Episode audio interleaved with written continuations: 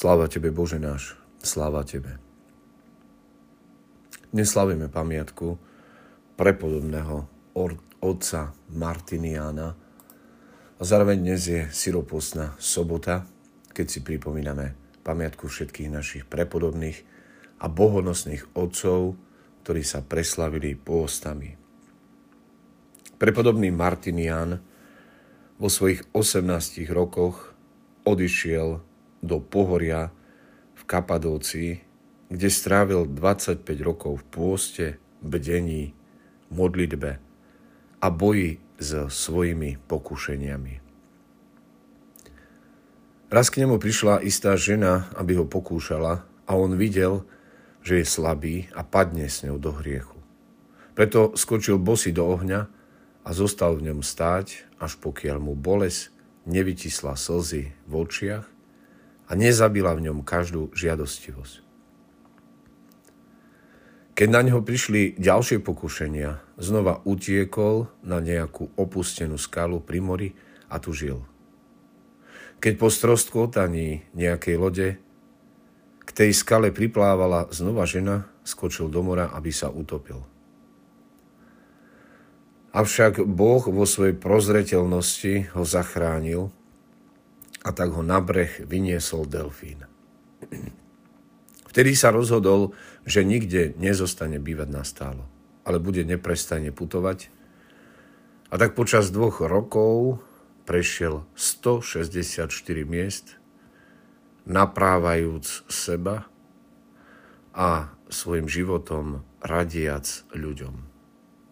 Nakoniec prišiel do Atén, kde v roku 422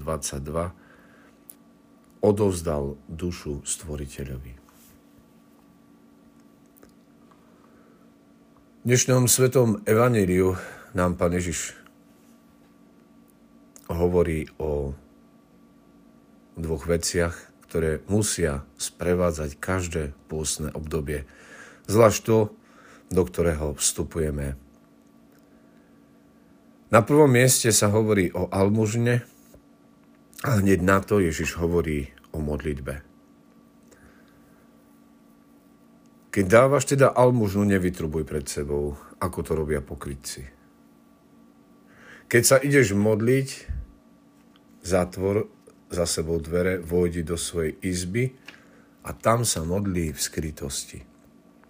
Lebo môj otec ťa vidí aj v skrytosti. A keď sa vrátime k tej almužne, aj tu Ježiš dáva jasné odporúčanie. Nech nevie tvoja ľavá ruka, čo robí práva. Aby tvoja almužna zostala skrytá. A tvoj otec ťa odmení, lebo on vidí aj v skrytosti.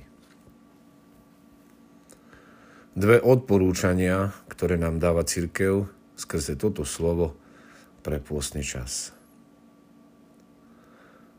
Byť štedrý, robiť almužnu, konať skutky väčšného života, ale nie tak, aby to videli druhí. Aby to bolo našou prirodzenosťou. Aby sa tak naozaj aj stalo. Aby sme neboli ako pokrytci, ktorí už tu na zemi dostávajú svoju odmenu. Nás pán pozýva k modlitbe akej modlitbe? Chránte sa mnohovravnosti, povie Ježiš vo svojom evaneliu. Ale modlite sa, Otče náš. Ako by nám chcel povedať, stačí, keď zostanete verní tradícii církvy, tradícii liturgického života. Nie je potrebné nič viac dodávať. Úplne bude stačiť, keď každý večer sa pomodlíš večiereň, keď každé ráno vstúpiš do nového dňa modlitbou církvy, utierňou a počas dňa oslovíš Boha modlitbou hodiniek. Nie, nie je potrebné hovoriť viac. Ani tie naše ľudské vlastné slova Stačí, keď budeme verní tomu, čo nám predpisuje církev. Prepodobný Martinian A všetci ďalší prepodobní a bohonosní otcovia, ktorí pôstom bojovali a vyťazili nad svojimi pokušeniami, nech nám vyprosia tú milosť. Aby nadchádzajúci pôst sme prežili s úžitkom. Lebo tak sme včera na večierni spievali Oči sme sa, bratia, od každej škvrny tela i ducha. Sviece našich duší zapálme nezišnou láskou.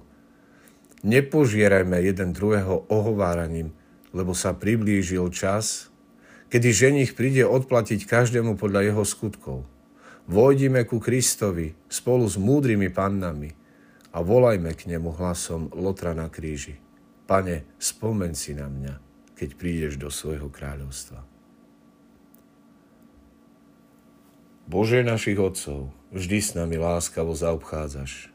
Neodopieraj nám svoje milosrdenstvo, ale na ich príhovor udel nám pokojný život. Môj